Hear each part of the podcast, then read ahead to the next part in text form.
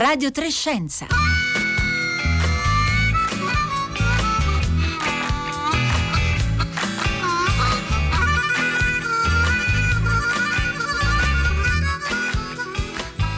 Buongiorno da Marco Motta, bentornati all'ascolto di Radio Trescenza quando sono le 11.30 trascorse da 30 secondi in questo lunedì 5 ottobre. Si apre quindi la settimana dei premi eh, Nobel tra pochi minuti. Sapremo a chi è stato assegnato eh, quest'anno il Nobel per la medicina, nei prossimi giorni sarà il turno di quelli della fisica e della eh, chimica. E negli anni passati questa settimana ha rappresentato un momento in cui la scienza diciamo, si riprendeva la scena a livello globale, celebrando scoperte, storie di scienziati e scienziate, finora ancora troppe poche in realtà, scienziate che hanno contribuito sotto molti aspetti a cambiare le vite di tutti noi.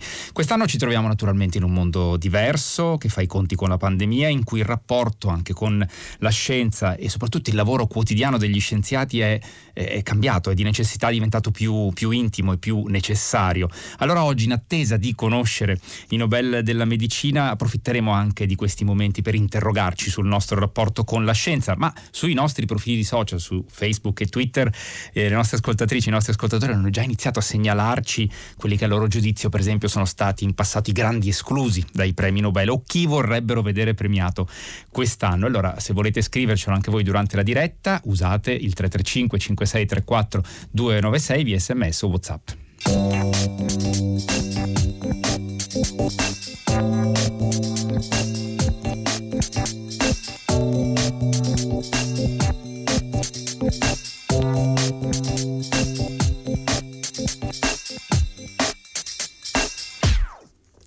Allora, buongiorno Massimiliano Bucchi.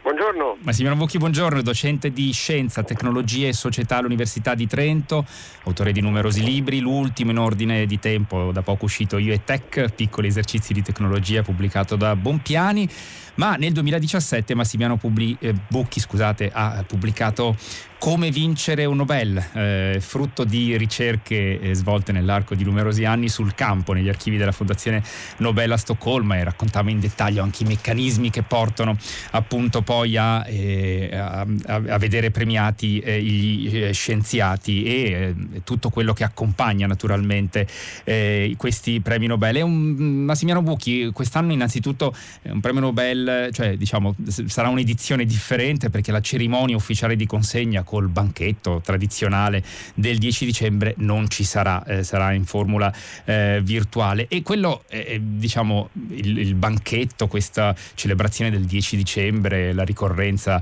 della data della scomparsa di eh, Nobel a cui è intitolato il premio, è un rito che lei conosce bene, descrive in dettaglio anche nel suo libro. Anche per gli scienziati era un momento diciamo di consacrazione globale inedita. Sì, era un rituale eh, apparentemente ehm, diciamo, superfluo, no? addirittura eh, una volta uno scienziato svedese aveva detto ma perché non si può dare l'assegno, mandare l'assegno per posta o il diploma per posta. In realtà il rituale è importantissimo perché, come lei diceva, è un momento di consacrazione, è un momento in cui il re di Svezia, eh, le, le, i sovrani eh, pagano un omaggio un tributo alla scienza attraverso i premiati. Quindi la mancanza del rituale è una mancanza importante.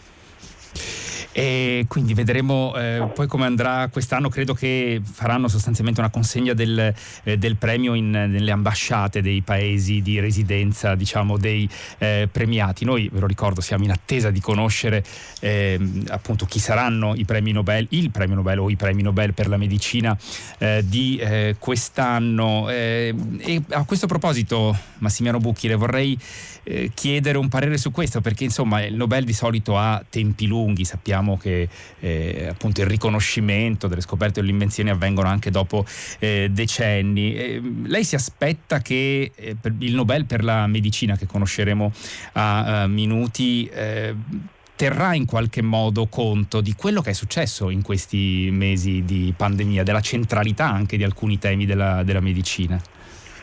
Ma, eh, può essere che ne tenga conto però in modo direi più indiretto e simbolico, quindi naturalmente è sempre molto difficile prevedere, eh, può essere che siano premiate scoperte, ricerche che, eh, che hanno a che fare con le discipline oggi più, con i settori della medicina più chiamati in causa.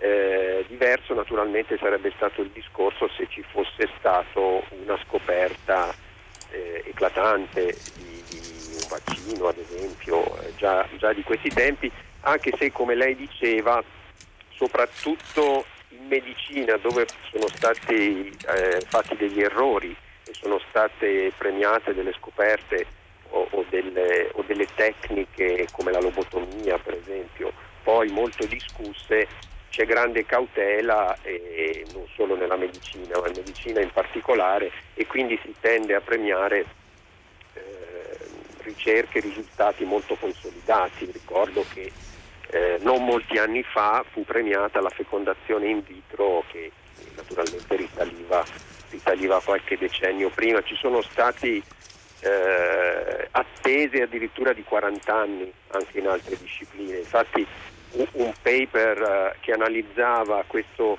anche aumento della distanza tra la scoperta e la sua premiazione eh, concludeva dicendo eh, che di questo passo molti premiati saranno, potenziali premiati saranno morti quando si decide di, di premiarli purtroppo.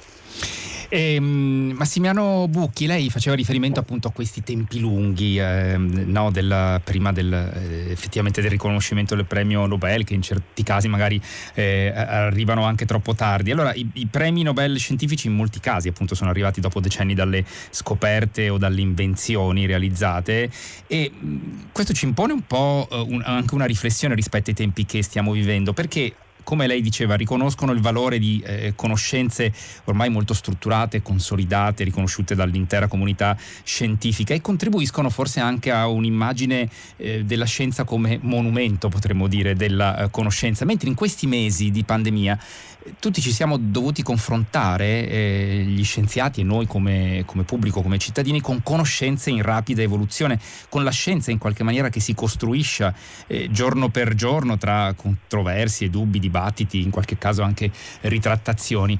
Allora eh, eh c'è quasi un po' di contrasto diciamo, tra questo momento eh, di, di, celebrazione, di consacrazione dei eh, Nobel e, e, e l'immagine anche della scienza che forse sta cambiando. Sì, sicuramente c'è un contrasto non solo da questo punto di vista, un altro è la dimensione diciamo, individuale de, della ricerca che invece oggi che viene premiata perché vengono premiati degli individui, mentre oggi noi sappiamo che è sempre più la scienza un'impresa collettiva, però eh, c'è effettivamente il premio è, è è effettivamente una monumentalizzazione della scienza, no? nel bene e nel male, nel, nel, bene nel senso che è stato potentissimo, ha avuto un successo grandissimo nel fare che cosa? Nel, nel dare un volto delle storie, dei corpi, delle storie drammatiche, appassionanti, entusiasmanti a una cosa, un'attività che per la maggioranza delle persone eh, resta abbastanza distante e astratta quindi da questo punto di vista il premio, diciamo, te- una delle tesi del mio libro è che eh, è impossibile pensare all'immagine dello scienziato almeno nel Novecento e della scienziata senza eh, il premio Nobel. È stato veramente eh, enorme il suo impatto, però questo è anche un limite, cioè nel momento in cui poi attraverso i media eh, noi viviamo una scienza, come lei diceva, estremamente dinamica, no? in cui ogni giorno ci sono delle aspettative, delle ipotesi, delle smentite, poi de- anche delle controversie in pubblico tra esperti, ecco il premio, questa dinamica sicuramente eh, non la riflette perché eh, appunto riflette, eh, riflette, quella che Thomas Kuhn chiamava la scienza dei manuali, no? la, la, la, la, scienza pietrificata, eh,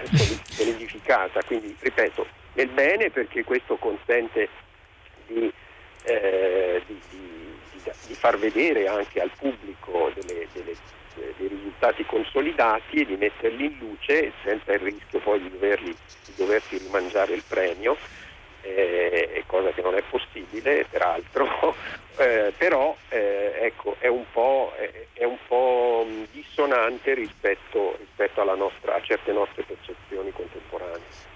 Nel frattempo ci stanno eh, scrivendo eh, i nostri ascoltatori e le nostre ascoltatrici, eh, per esempio Giuliano eh, di Tarzo dice vorrei vedere premiato con il Nobel per la chimica il professor Vincenzo Balzani che è stato anche nostro ospite, che è stato il grande escluso appunto di un premio Nobel per la chimica di qualche anno eh, fa. Giuliano di Tarzo dice persona straordinaria per umanità, intelligenza e scoperte effettuate.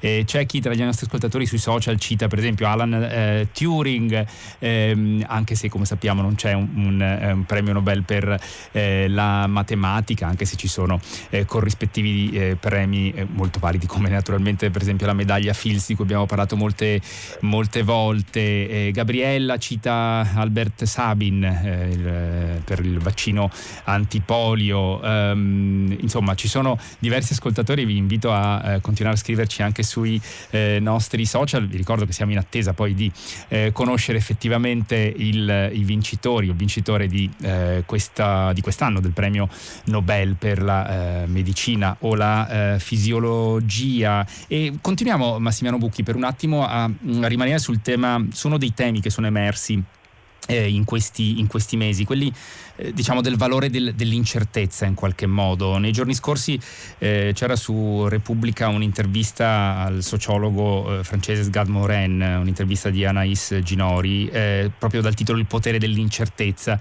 E Morin diceva la scienza non ha un repertorio di verità assolute, vive di conflitti e dibattiti, le controversie, lungi dal costituire un'anomalia, sono necessari i progressi della scienza. Il progresso scientifico nasce da competizione e cooperazione generazione e Edgar Morin si diceva piuttosto preoccupato di questo equilibrio tra i due pesi, tra competizione e cooperazione, il rischio che anche le pressioni politiche, per esempio, che ci sono in questi mesi sullo sviluppo dei vaccini, possano far eh, pendere più l'ago della bilancia verso una forma di concorrenza piuttosto che di eh, cooperazione. Lei che ne pensa?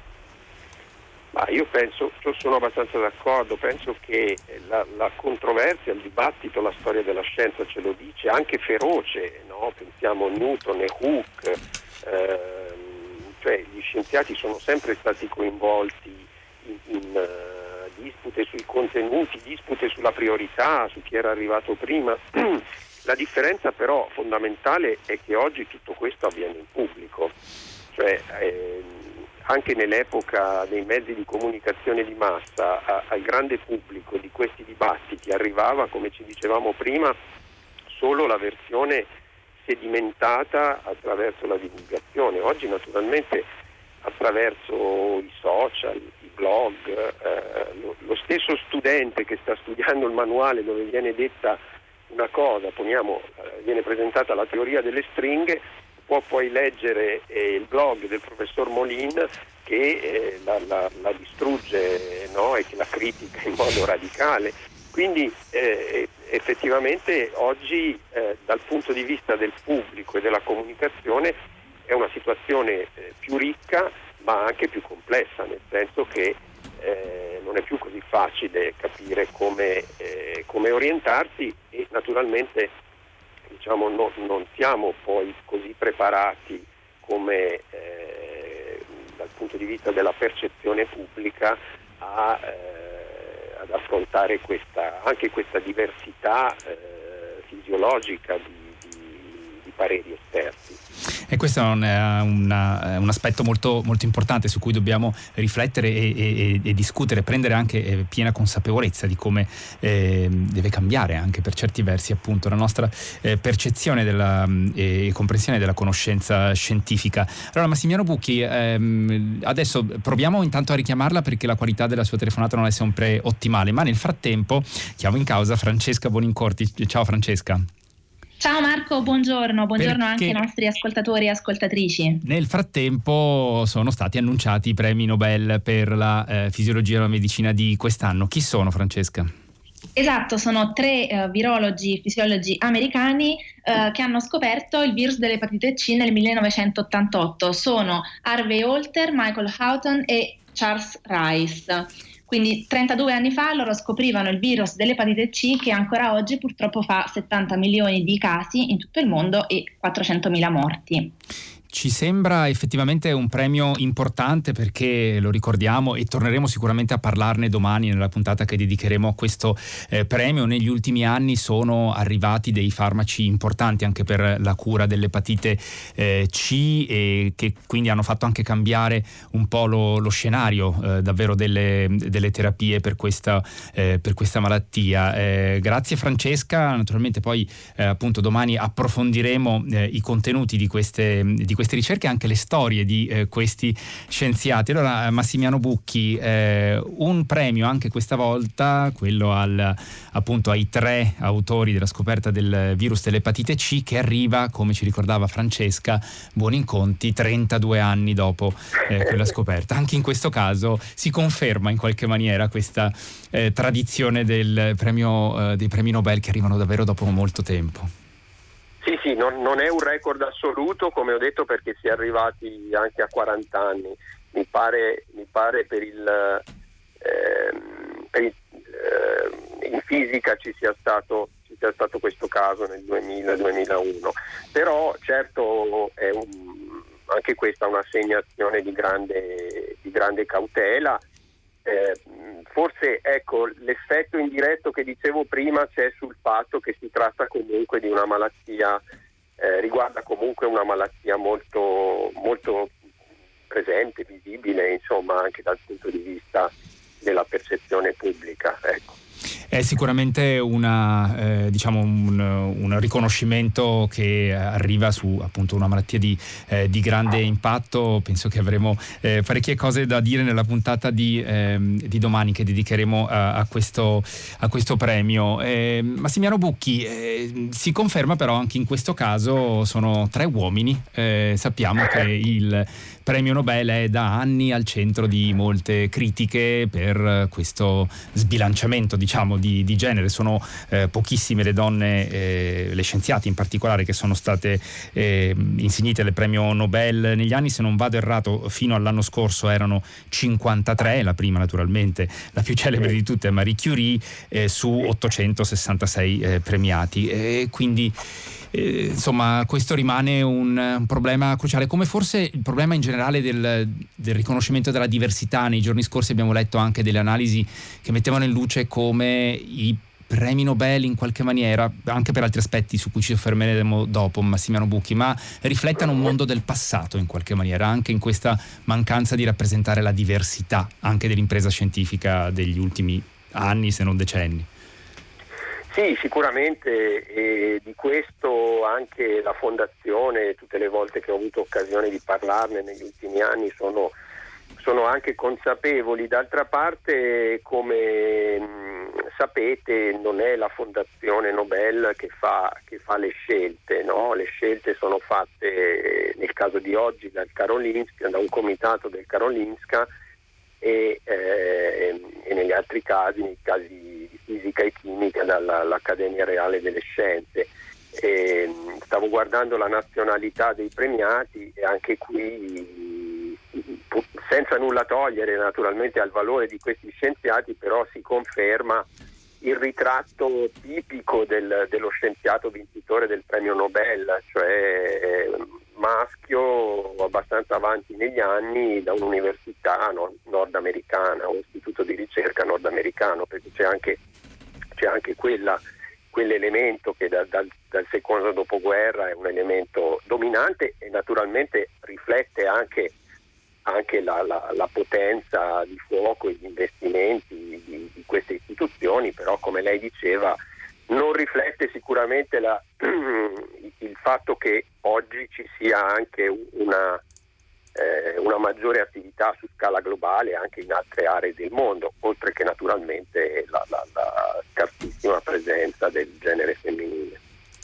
e questo naturalmente rimane un problema aperto. È forse figlio ehm, Massimiano Bucchi anche di un, dire, un, circolo chiuso, cioè del fatto che eh, solo alcuni siano ammessi eh, appunto a nominare, a, appunto a poter proporre eh, nominativi. Stiamo parlando sempre dell'ambito naturalmente scientifico, perché sappiamo che eh, per esempio il premio Nobel per la letteratura negli anni scorsi sono stati anche eh, al, al, centro di grandi polemiche all'interno del, del grande dibattito sul, sul MeToo e dello scandalo che, che ci fu però insomma per quanto riguarda quelli scientifici c'è anche questo limite di una comunità ristretta in qualche maniera e, e in qualche maniera che, che soffre di eh, eh, autoreferenzialità. Sì, e, e, poi si intreccia il problema che dicevamo prima, nel senso che se si premiano scoperte di 20, 30, 40 anni fa, chiaramente non si riflette l'attività eh, scientifica eh, di oggi o di ieri, ma quella, ma quella di un passato, diciamo, per i tempi della scienza poi abbastan- anche abbastanza remoto. Quindi direi che da questo punto di vista è un premio che purtroppo conferma questa, questa tradizione un po' polverosa, ecco, di cui ripeto c'è consapevolezza anche nella, nella fondazione, però per i motivi che dicevamo si fa un po' fatica a, a, a innovarla eh, da questo punto di vista. Eh, Massimiliano Bucchi, un, un, altro aspetto di quelli eh, che lei citava anche prima, insomma, sul, eh, su, sulla natura di questo premio e sulla, eh, diciamo, sulla, una, uh, sul fatto che sia un po' anacronistico e anche proprio la dimensione, il contrasto con la dimensione sempre più collettiva appunto della, della, scienza. È un problema che è emerso soprattutto negli ultimi dieci anni con i, i, i, diciamo, le scoperte delle onde gravitazionali, del bosone di Higgs, che sono stati di, frutto di eh, la, la, collaborazione di migliaia eh, di scienziati e per esempio un giornalista scientifico come Ed Young eh, che scrive per l'Atlantic qualche anno fa in un'analisi diceva insomma alla fine emerge una immagine in qualche modo distorta anche della, della scienza. Lei è d'accordo con questo giudizio? Eh, da questo punto di vista uh, sì, nel senso che ehm, eh, lei ricordava il paper sul bosone di Higgs, io lo faccio, lo faccio, spesso vedere ai miei studenti, gli faccio vedere quante pagine di autori bisogna scorrere in ordine alfabetico no? per quel paper, non ricordo quanti erano, 1500, forse anche di più, e quando il premio mh, mm, però premia degli individui, però mi chiedo, eh, quindi diciamo, non riflette certamente l'organizzazione della ricerca oggi, soprattutto in certe aree, però mi chiedo quale sia l'alternativa, perché eh, dare il premio a delle organizzazioni eh, non, no, non, rispecchierebbe e, e anche la forza comunicativa del premio, che ripeto è stata veramente grande in passato. E oggi, oggi però è diventata, è diventata un, po', un po' un limite, indubbiamente. Però ecco, mh, solo nella pace, nel premio della pace sono state premiate delle organizzazioni, ma naturalmente è un contesto completamente diverso, premiare de, dei gruppi di ricerca eh, sarebbe da un certo punto di vista più corretto, però il fascino comunicativo, il fascino del, del, del, delle storie personali, della creatività di queste, pensiamo eh, anche ai nostri premi Nobel, no? Rita Levi Montalcini, Marconi, cioè sono veramente delle storie epiche, c'è un'epica della scienza eh, che il premio ha contribuito a formare e che però oggi ecco, è in crisi questa epica della scienza, ehm, non è che è in crisi perché il premio Nobel l'ha messa in crisi, è in crisi e il premio Nobel la riflette, no? è, è, è, un, è, proprio un tema di, di, narrativa della scienza nella cultura contemporanea che, che è in trasformazione e quindi eh, noi scorriamo quali sono i premi Nobel di cui ci ricordiamo con, con più passione, con più entusiasmo, eh, sono quelli del, del, della prima parte della storia del premio, diciamo dal 2000 in poi si, si fa un po' fatica anche a, a ricordare eh, dei, dei, personaggi memorabili. Quindi anche il ruolo pubblico dello scienziato evidentemente eh, dall'epoca di Einstein o di Marie Curie a oggi eh, sicuramente è cambiato e il premio questo lo riflette. E a questo proposito, anche il carattere epico che lei eh, citava, soprattutto dei premi del passato, ci è arrivato un commento da un ascoltatore, eh, Tiber, che ricorda il premio a Carlo Rubbia, che nel 1984 al SER di Ginevra soffiò agli USA, agli Stati Uniti, il Nobel per la fisica con un esperimento che aveva proposto agli americani, ma che essi non accettarono. E quelli del Fermilab devono aver rosicato sequoie, dice Tiber, per, eh, per anni. C'è invece eh, Giovanni che ricorda la figura di Nicola Cabibbo, che lo avrebbe meritato quanto se non più di Kobayashi e Maskawa, eh, che sono stati due premiati eh, dal Nobel di alcuni eh, anni eh, fa. E questi sono i contributi, ricordi dei nostri ascoltatori. Rimaniamo in questi ultimi minuti, eh, Massimiano Bucchi, ancora sulla, diciamo, sulla riflessione nostro, sul nostro rapporto con la scienza, in particolare in questo periodo, perché in queste settimane, tra l'altro, fino al 18 ottobre si sta svolgendo il CICAP Fest, il Festival della Scienza e della Curiosità, in una versione tutta online e, trovate sul loro sito cicapfest.it molti video di dialoghi, conferenze, eh, tra i quali una conversazione con Jim Al-Khalili che è un fisico teorico britannico di origine irachena, un volto in verità molto popolare nel mondo anglosassone perché è anche un notissimo divulgatore scientifico per la BBC, autore di molti libri tradotti anche in Italia da Bollati Boringhieri. L'ultimo uscito da poco, da poco da poche settimane si intitola Il mondo secondo la fisica, che tra l'altro è un ottimo strumento per eh, arrivare preparati all'annuncio del Nobel per la fisica eh, che avverrà domattina e che daremo in diretta durante la nostra trasmissione, perché oltre a una mappatura diciamo, delle conoscenze eh, eh fisiche, eh, da, dalla relatività alla meccanica quantistica, eh, c'è anche una riflessione su come pensano i fisici, sulla natura della scienza, sull'esercizio del dubbio e dell'incertezza. Bene, tra i molti aspetti che discute Al-Khalili eh, in questa conversazione c'è anche eh, la preoccupazione per la diffusione di atteggiamenti antiscientifici che a maggior ragione sono preoccupanti in tempi eh, di eh, pandemia. E allora ehm, Jim Al-Khalili si chiede se, insomma, si interroga se anche quello iniziato con l'illuminismo, eh, con la diffusione del, del pensiero razionale, fosse un periodo destinato a finire. Non è che stiamo per precipitare in un nuovo medioevo, si chiede. Certo, dobbiamo essere preoccupati, ma dice Jim Al-Khalili io sono ottimista. I'm an optimist. So my I'm you know I'm not religious. I'm a humanist. Um, so I, I, have a positive uh, attitude towards humanity, and despite all the negativity and despite some can be very depressed about you know our politicians, for example, I still feel that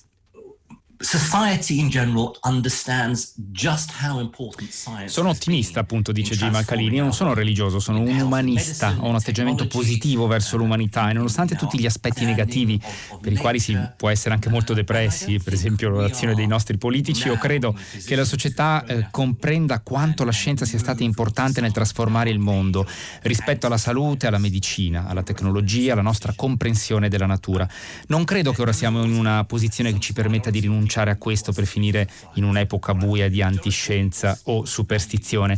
C'è sempre stata una minoranza di persone che guardavano alla scienza con sospetto, ma io credo che oggi la maggioranza delle persone ne comprenda eh, il valore. Allora, Massimiano Bucchi, in questi anni, in questi ultimi anni c'è stato un gran dibattere, gran discutere della crisi di fiducia nei confronti delle competenze degli, degli esperti, anche della messa in discussione magari appunto di, eh, di, di conoscenze scientifiche da parte di eh, persone che magari eh, utilizzando social network facevano eh, circolare fake news eh, o, o, conoscenze eh, infondate. Oggi di fronte a questo scenario completamente nuovo che si è aperto dalla primavera eh, scorsa con la eh, pandemia. Com'è il nostro rapporto eh, con la scienza? Qual è il nostro grado di fiducia nella scienza? Lei è un sociologo della scienza e da molti anni conduce indagini su questi eh, temi, anche interrogando le persone proprio sul loro rapporto con la scienza. Qual è la fotografia attuale? Allora, la fotografia, come, come diceva Al-Khalili, eh, bisogna distinguere. Eh, c'è sicuramente un, un, problema oggi, un elemento critico nel rapporto tra scienza e politica, di cui magari eh, si potrà parlare in un'altra occasione, ma per quanto riguarda il pubblico, il rapporto del pubblico con la scienza, tutti i dati ci dicono, a dispetto di, di una vulgata, di, di tutte le chiacchiere che girano, che la fiducia nella scienza in Italia e a livello internazionale è, è, sempre aumentata. In Italia è aumentata di 14 punti percentuali negli ultimi dieci anni. Perfino negli Stati Uniti di Trump, la Pew Foundation, che è la, la, la fondazione più accreditata, eh, fa vedere che la, il numero di americani che dicono che, che hanno fiducia nel, nel, fatto che gli scienziati agiscono nell'interesse pubblico per il bene di tutti è all'86%. Ecco, questo Quindi... è un dato importantissimo, Massimiliano Bucchi, 86% negli eh, Stati Uniti. Eh, grazie davvero per averci eh, dato anche questi dati e aver raccontato qual è lo stato eh, attuale della eh, fiducia nella, nella scienza. Noi siamo giunti alla fine di questa puntata, ci sentiamo domani per approfondire il premio Nobel per la medicina, annunciare quello eh, della fisica. Adesso lascio il microfono al concerto del mattino da Marco Motta. Buona giornata a tutti all'ascolto di Radio 3.